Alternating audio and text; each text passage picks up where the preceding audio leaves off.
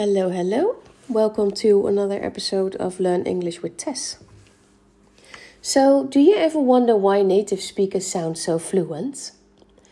They seem to speak so fast and so natural. What's their secret? Well, it's actually very simple because the secret is connected speech. Connected speech makes you sound less robotic and more natural and fluent. And in this episode, I'm going to explain how you can use connected speech to sound more fluent and more natural. The thing is, when you just uh, start to learn English and you start to speak English, then you tend to pronounce every word separately. But connected speech is speech is actually spoken language in a continuous sequence, like you would in normal conversation. You'll probably have something similar to it in your own native language. So there's usually a significant difference between the way words are pronounced in isolation and the way they are pronounced in the context of connected speech. In connected speech, words get mashed up together when pronounced, and sounds are linked, and words are contracted. For example, if you listen to what I'm saying, then you will hear that I'm not pronouncing every word separately, but what I do is my sentences become sort of units. For example, what I do is. I don't say what I do is because it makes you sound robotic and unnatural. No, I'm saying what I do is. So, what you can hear is that um, the sentences I'm using um, consist of chunks, so different units. Um, so different words in one sentence, I'm pronouncing all of them together like it's one unit. So I'm going to explain how you can do that.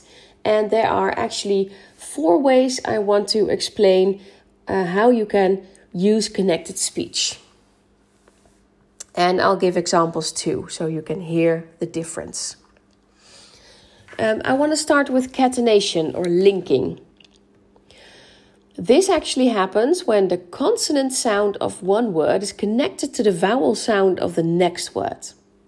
For example, the words an orange, an orange. You can say, Can I have an orange? But you can also say, Can I have an orange? Can you hear the difference? Can I have an orange? Or Can I have an orange? I think you can hear the difference, right? So you don't you don't pronounce an and orange separately, but you make it one sound. So the vowel sound an n from the first word uh, or the consonant sound, sorry, and the vowel sound of the next word orange, an orange.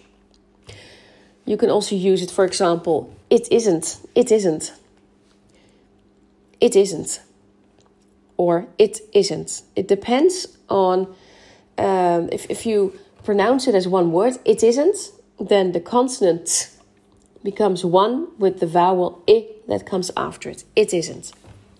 So they get linked together.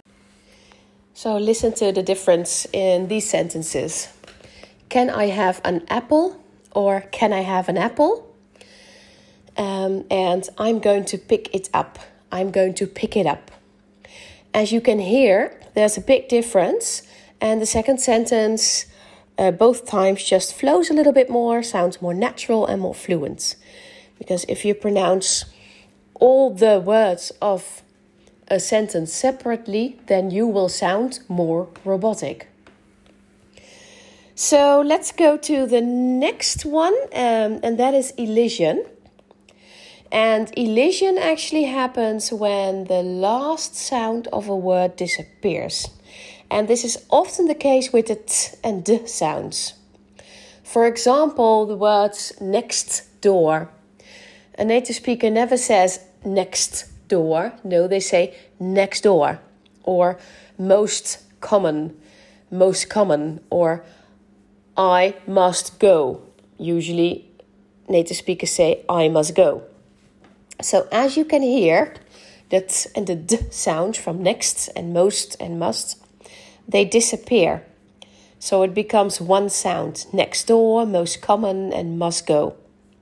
So that's elision, and it usually happens with ts and d. there's also something called assimilation.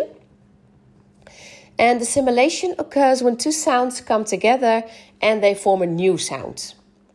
So if you have the phrase nice to meet you, it actually becomes nice to meet you. And as you can hear, meet you. Ch. So the meet and you becomes the so the t and the j from you becomes ch sound. So meet you. Would you mind? Would you mind? Would you mind? And did you? Did you? So as you can hear, those two phonemes, um, sounds, come together and they form their own new sound. Then there's also another one, um, the last one, and that's intrusion. And intrusion happens when there are two vowel sounds.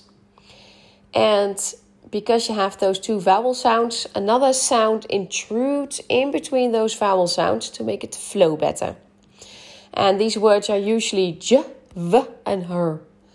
Or sound like a pirate, sorry.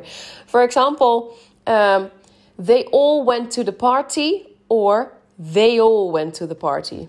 Can you hear the difference? They all or they all. The j becomes the intruding sound in between a and all, they and all. Um, it becomes easier to pronounce and it sounds more natural. Um, listen to these examples I go out, I go out. Do it, do it. There is, there is. Go on, go on. And uh, I agree, I agree. So as you can hear, I go out, do it, there is, go on, and I agree. You can hear that there are sounds and they're put in between the two vowel sounds every time just to, to make pronunciation of these sounds easier.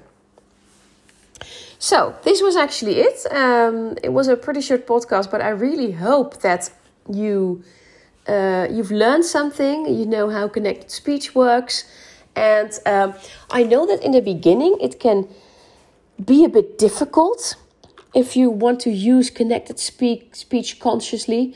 Um, and have to think about it. Okay, vowel sounds, consonant sounds.